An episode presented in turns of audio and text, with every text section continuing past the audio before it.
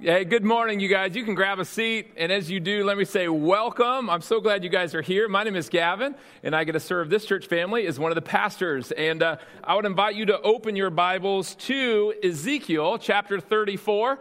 Uh, that's in the Old Testament and the prophets. If you need to use your table of contents, there's no shame. It's tricky to find, even for me. So I head to Ezekiel chapter 34. And uh, as you do that, let me especially welcome the kiddos. You guys rocked it in the choir. Yeah? I couldn't even stay away. I went to take my son up there and somehow got stuck singing. So uh, I got to enjoy the choir with you. But you guys did great. And this is a family Sunday. We always want to remind our congregation kids are always welcome in the Sunday morning gathering every single week, uh, no, matter, uh, no matter their age. And kids are always welcome, but especially during Advent, uh, we bring all the kiddos in here, uh, and we have what's called a family Sunday, where there's no Sunday school going on during the gathering. We want the kids in the room. We love and welcome and receive the kiddos, just as Jesus Christ did. And so, uh, kiddos, we're glad to have you in the room. If you're sitting next to a kid and they get squirmy and wiggly and loud, if you frown at them or scowl at them, I want you to know that that's why we have security, okay? It's not to keep bad guys out, it's to keep you from scowling at the children. And so uh, be nice to the kids. We welcome and receive the children.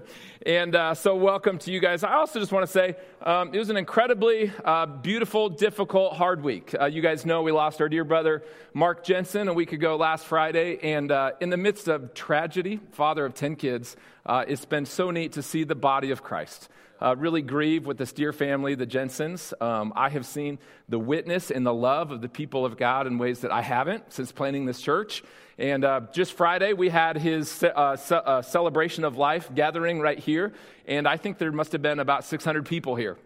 A lot of you were in the room that maybe didn't even know Mark personally, uh, but you took off work, you showed up, you wrote a check, you served, you helped, because the Bible says when one part of the body hurts, we all hurt and we grieve together. And uh, just as a pastor, as a fellow member of this church, I, am just very proud of the witness of the body of Christ. It was a very beautiful thing. So please do continue to pray for the Jensens, uh, dear family that we love so much, part of this body. Uh, they would appreciate your ongoing love and support. And thank you for everything that you have done uh, so far.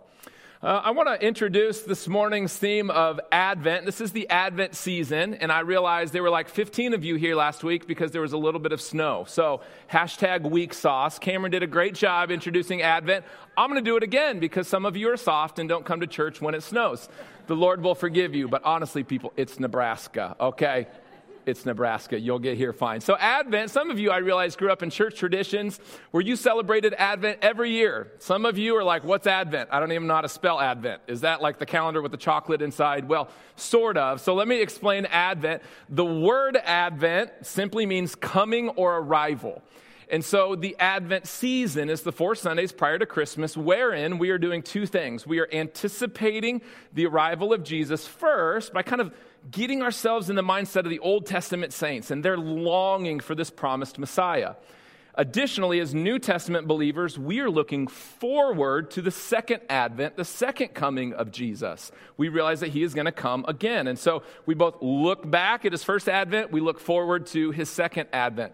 Now, if that confuses you, uh, let me put up a little simplified map. I don't know if any of y'all have been lost in a shopping mall. That's a horrible place to be. But then you find the map that says, You are here. And you're like, Thank you, Lord Jesus. Well, this is a similar, simplified map of just sort of all of history and redemptive history in particular.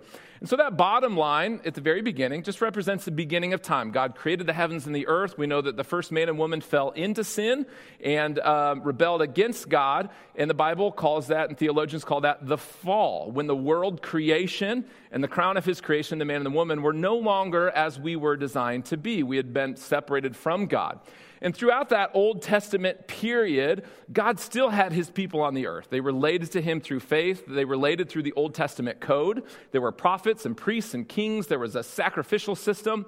Um, and uh, the people looked forward to the coming Messiah over and over and again. There were Old Testament prophecies saying, hey, God himself is going to come incarnate, he is going to be the king when Jesus Christ came at the first advent, that's what we call Christmas, Jesus came, the first thing he said in the Gospel of Mark is repent and believe, for the kingdom of God is at hand.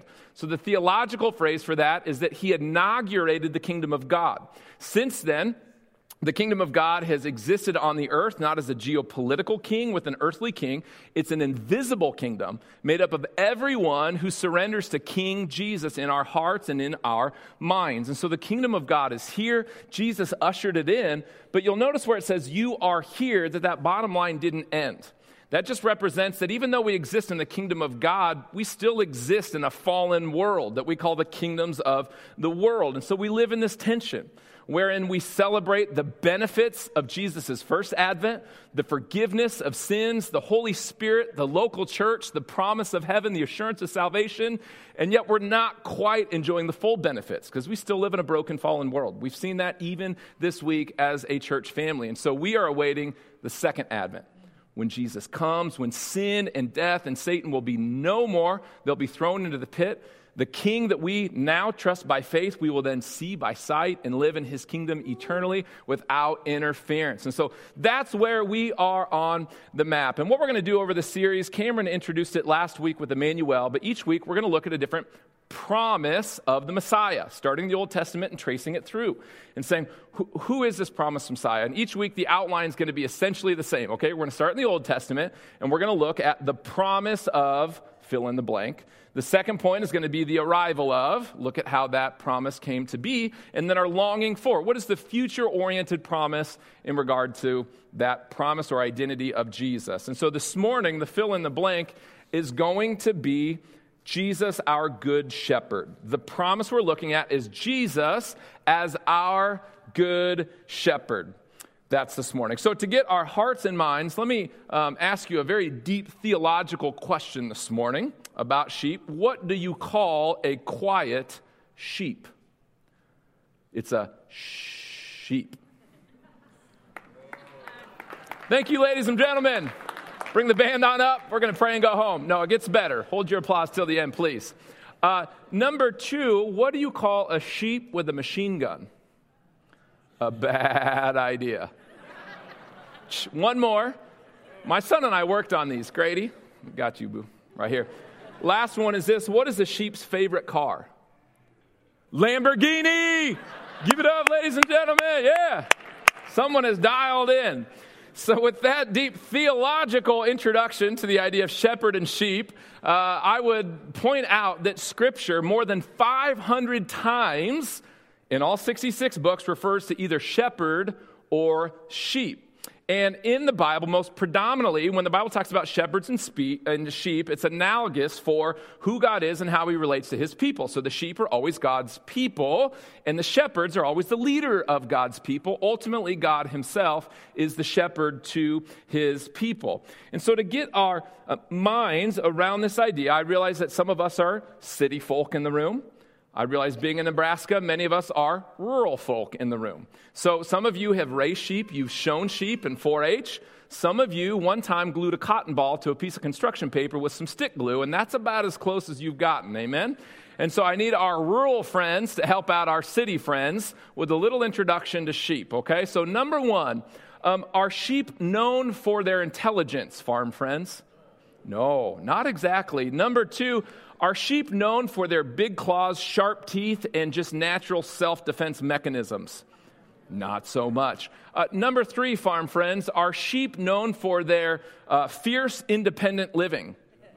No, they are not. They are to live in a flock. And so, sheep are about the simplest and least threatening animals of all of the animal kingdom. In fact, if I said, Look out, there's a wild animal loose in the sanctuary, many of you would scream and jump into your seat, including my wife. Uh, if I said, Oh, the wild animal is a sheep, you would hop down and say, Let us pet the sheep. Where is this cute sheep? They are not threatening uh, animals. They are defenseless, simple, soft animals, uh, and they are not designed to live on their own. A sheep on its own in the wilderness is called a dead sheep. They just don't live, they will not make it long. And so, this biblical analogy uh, points out a couple things. One, it points out, before we even get into the verses, we've learned from the analogy that we are, as God's people, designed to be flocked together.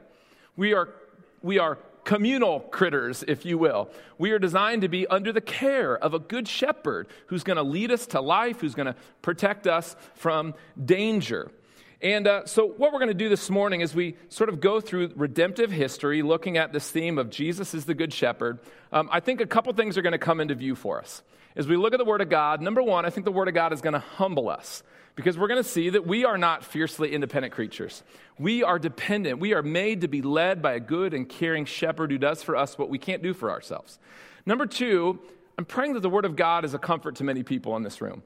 Because anytime we talk about leadership, the shepherding care of other people, I just realize in the fallen and broken world that we are in, there are people in the room who have been hurt by people that were supposed to protect you. And so I want you to see in this text this morning that Jesus sees you. He is your good shepherd. He is coming for you. And number three, I'm praying that the Word of God builds in our hearts a sense of anticipation, a sense of longing. That at Advent, we wouldn't only look back to the first Advent, that we do that, but that what we would realize in our hearts is Man, we live in a broken world. There's a lot of beauty, there's a lot of redemptive things, but you know what? We need the shepherd to come back. We need him to come and usher us into our final and consummate pasture and enjoy the full benefits of the good shepherd. And so let's get it right into the text this morning, Ezekiel 34. The first category is going to be this the promise of a good shepherd. The promise of a good shepherd. We're going to look back in the Old Testament, say, what did, what did God foreshadow? What did he tell of this good shepherd that he would come? And as we get into our text, real quick for context, remember this is the Old Testament. God had established his covenant people, he had entrusted them under the care of shepherds. They were uh, largely priests uh, who oversaw the, the priestly system, they were the elders of the community, and they were to be shepherds of God's people who were to lead them and feed them and protect them. Let's see how they do starting in verse 1. It says, The word of the Lord came to me Son of man, prophesy against the shepherds of Israel. Prophesy and say to them, even to the shepherds, Thus says the Lord God Ah, shepherds of Israel who have been feeding yourselves. Should not shepherds feed the sheep? You eat the fat, you clothe yourselves with the wool, you slaughter the fat ones, but you do not feed the sheep. The weak you have not strengthened, the sick you have not healed, the injured you have not bound up, the strayed you have not brought back, the lost you have not sought, and with force and harshness you have ruled over them. So they were scattered, because there was no shepherd, and they became food for all the wild beasts. My sheep were scattered. They wandered all over all the mountains and on every high hill. My sheep were scattered over all the face of the earth with none to search or seek for them. City Light, if this was a scorecard that God is giving to the shepherds of Israel, would you say they got an A or an F? This is like Chris Haruska at a spelling bee, okay? These are not high marks. Didn't stand a chance. These shepherds uh, were not good shepherds. God is saying, listen, I told you to feed the sheep and you ate lamb chops. You benefited from them, they were supposed to benefit from you. You were supposed to protect the sheep, but instead you took advantage of the sheep. You were supposed to gather the sheep with gentleness, but instead you scattered the sheep with harshness. These were not good shepherds, and God is not happy about it the historical context of this scattering and what, what is actually happening geopolitically. The nation of Israel had just been taken over by Babylon. They had been literally scattered, sent into exile. They are now refugees gathering along the Chebar Canal, other places, displaced from their home, away from the temple, losing their sense of identity. And in this passage, God says, Shepherds, it's your fault. He pins the blame on the leaders. He says, he's saying, as it were, you, you were supposed to protect the people of God from the enemies of God. You were supposed to feed the people of God the word of God. You were supposed to guide the people of God into the ways of God, but you didn't do that. You had a buffet and the whole thing went to pot. He pins the blame on the shepherds and said, They are scattered because you allowed false gods to come in. You, uh, you didn't purge the land from the idols. Instead, you took advantage of your own cares and not those of the people. This is really nothing new, is it? We see this in leadership all the time. We live in a broken world, and uh, we have various levels of shepherds that are over us, and we are shepherds over certain small flocks under our care, right? So in our lives, we have pastors, parents, politicians, bosses, coaches, administrators, organizational heads, and we find ourselves underneath leadership. Conversely, we find ourselves in leadership. And we can see just through cultural observation that in general, when the leaders lead well, we tend to flourish. when someone in leadership takes advantage of those entrusted to their care, things fall apart really, really quick. And so, in general, a servant husband will tend to have a thriving wife. A sacrificial boss will tend to have a healthy organization. An abusive father can actually cripple generations downstream. A controlling and manipulative pastor can leave a wake of hundreds of wounded and disillusioned sheep. We've seen it, we've been there, we've been that person, we've experienced it. I've been on both sides. I've been the bad shepherd when I've reacted to my kids out of anger or impatience or selfishness rather than patience and love and discipleship and what is best for them. I've been the heavy handed boss with employees that, that seek to get change and action with a heavy hand rather than understanding their heart, being a servant leader, and graciously walking alongside of them.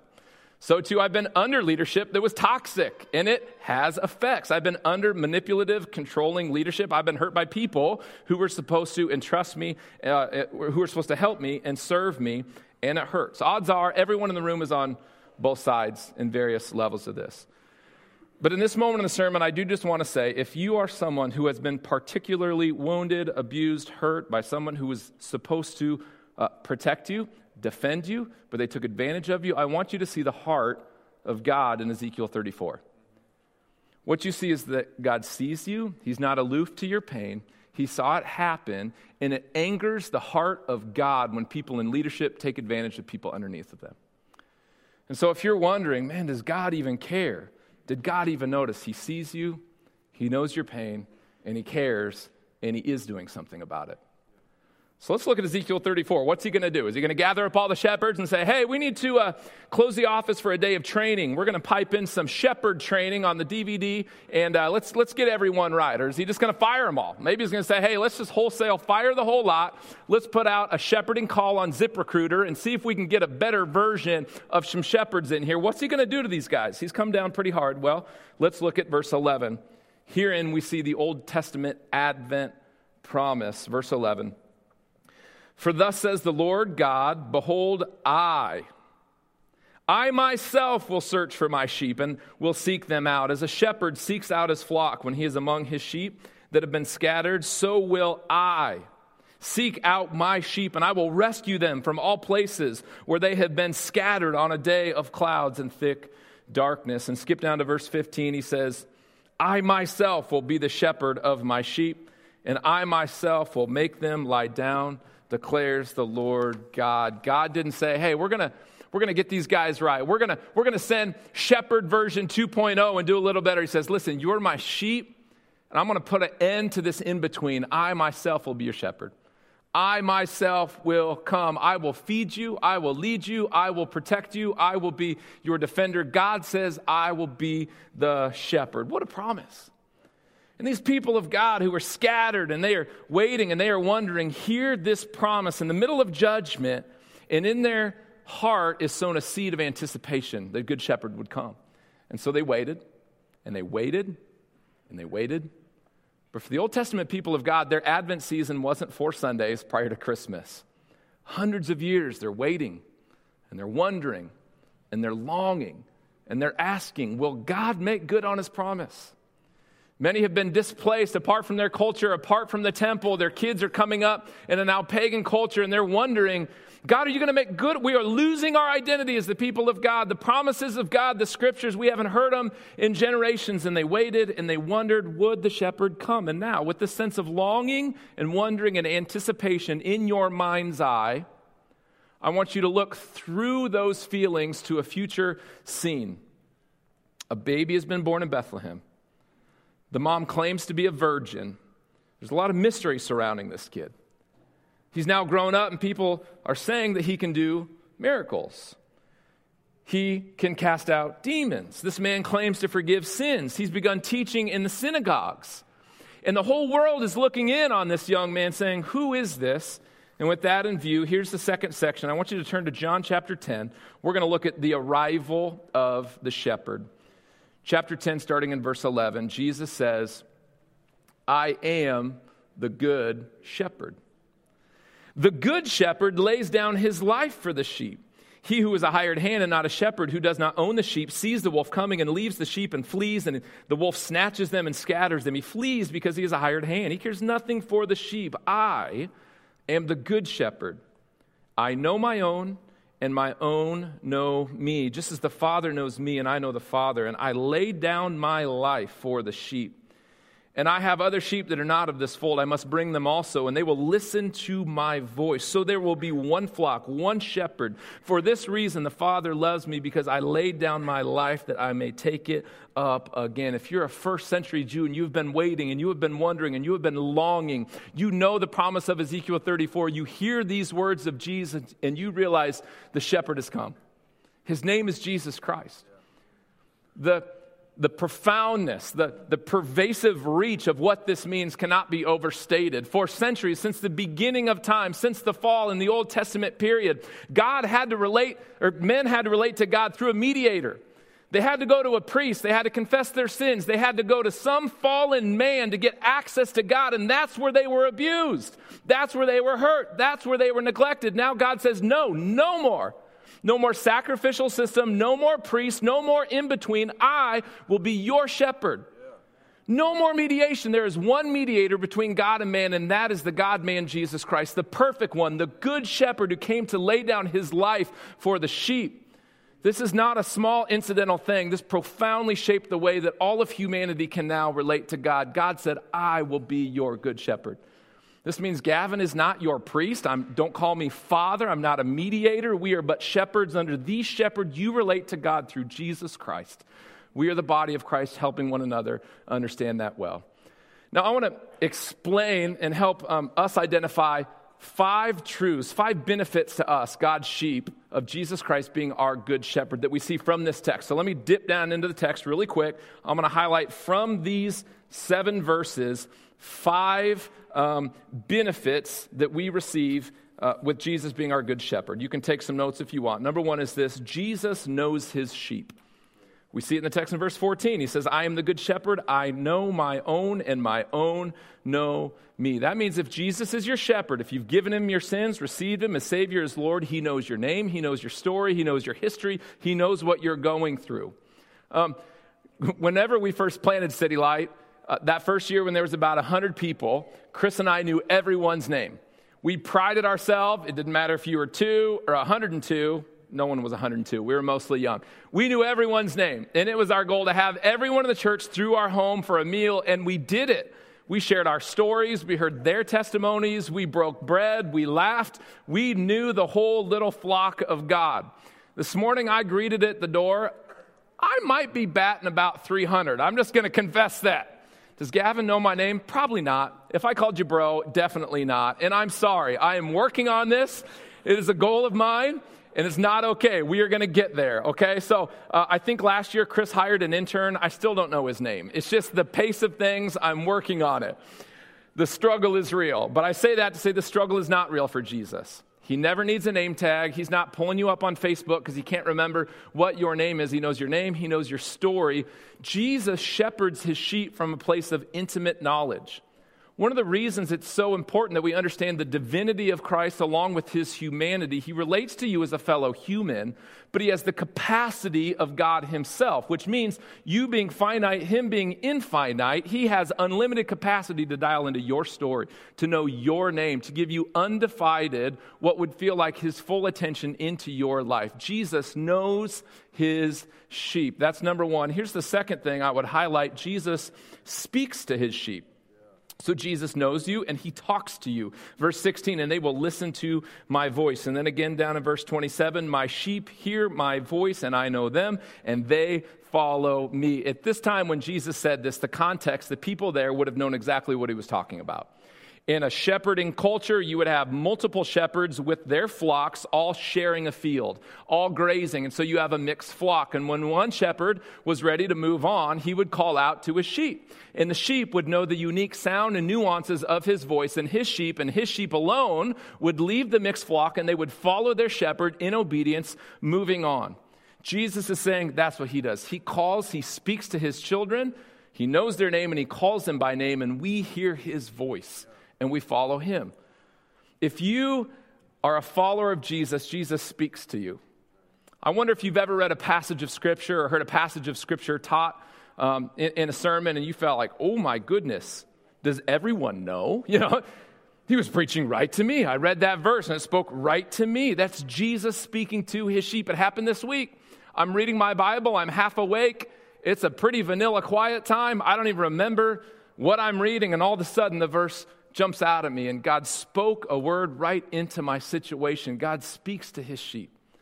God knows you by name, and he, he's, a, he's not a mute shepherd, he's a talking shepherd, and he's caring for you. He's speaking to you. If you're a sheep, you know what his voice sounds like. You know what it sounded like when he first called you into repentance and faith? You know what it sounds like when he reminds you of his promises? You know what his voice sounds like when he's calling you to turn from sin. Do you know what that is? That isn't a voice of judgment. That's the voice of a caring shepherd saying, Listen, that's dangerous, daughter of mine. That's dangerous, son of mine. Get away, little sheep. You know what it sounds like. The question is just always, are we listening? Do we listen to the voice of our shepherd? Amen? So, number one, Jesus knows his sheep. Number two, Jesus speaks to his sheep. Number three, this is a unique one that we see in the text. Jesus unites his sheep. Verse 16, he says, And I have other sheep that are not of this fold. I must bring them also, and they will listen to my voice. So there will be one flock and one shepherd. So, here in context, Jesus has a Jewish flock. He's speaking to Jewish people. And what he's telling them is that he, being the good shepherd, he's going to one day have a very big flock. And that big flock is going to include all the nations and races and cultures and languages of the entire world. In City Light, that's exactly what happened. At this time, Jesus is speaking to a little Jewish flock. And today, Billions of people on the planet claim to know, love, follow, and walk with the Good Shepherd. It is the largest movement in the history of the world. And if you know Jesus Christ as your Good Shepherd, you are a part of a miraculous, big, beautiful flock that exists all over this globe. Amen? So Jesus knows his sheep. He speaks to his sheep. He gathers and unifies his sheep as the one true shepherd. Number four, Jesus stays committed to his sheep. He says it in verse 12. He was a hired hand and not a shepherd who does not own the sheep, sees the wolf coming and leaves the sheep and flees, and the wolf snatches them and scatters them. He flees because he is a hired hand and cares nothing for the sheep. Verse 14 I am the good shepherd. Isn't it true that when you have ownership of something, you treat it very differently than when you don't have ownership? Any of you who have ever driven a rental car are a living parable of this truth. Amen?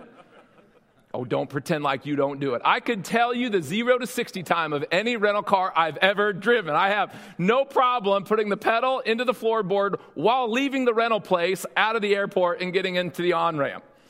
Y'all can judge me, whatever. Maybe you run a rental business. I don't know. Everyone's doing it, okay? So you'd be surprised how quick a Kia Sorento can get up and off the ground. It's a four banger, but man, the new ones, they will really move. Now, this morning I got in my truck, I let it warm up properly. I accelerated at a very gracious speed. I parked a little bit further away this morning so as to avoid unnecessary dordings. Why? Because you treat something you have ownership of very differently than something that you don't. And what Jesus is saying here is that the shepherds of Ezekiel 34 treated the sheep like a rental car. Why? They didn't have ownership. They weren't that valuable. They were doing a job for a paycheck. And Jesus is saying, It's not going to be like that with me. Why? Because I have ownership of you. Jesus saying, You are mine and I am yours, and we belong together. And so he's going to care for his sheep. He's not going to bail when things get difficult. Renters bail, hired hands bail, right? People who don't have ownership, they see danger coming, Jesus says, and they say, Sheep, get in the way, and they flee. But the good shepherd says, No, when the danger comes, I'm going to get the sheep behind me and I'm going to lay down my life. I'm going to lay down my life. In fact, that's the fifth one. And the last one, Jesus lays down his life for his sheep. Verse 11 I am the good shepherd. The good shepherd lays down his life for the sheep. Down in verse 18, he goes on to say that no one takes his life, but he lays it down of his own accord. Here's what Jesus is showing us. He wants us to know that he was not the victim of a human execution, he was not the martyr whose life was ended as a tragedy the good shepherd came to be the sacrificial lamb. It's amazing. What that means is that Jesus' shepherding function, his leadership, is not just telling us what to do, protecting us from danger, giving us moral instruction. He came to actually be a substitutionary sacrifice. The way he leads his sheep is becoming the lamb that would be slain in our place. He's pointing us to the future gospel. The good shepherd would come and what? Go to a cross in our place for our sins. Why is it important that he was the good shepherd? Because the good shepherd had to lay down his life for the bad sheep, which is you and me. Why? That we might have access to the Father like he has for all of eternity as one of the Trinity. He lays down his life for the sheep. That's the gospel. Do you know the good shepherd? He has laid down his life for you. He would love to take your sins and give you eternal life as you trust him by faith. For those of you who are shepherd to the good shepherd, he knows your name.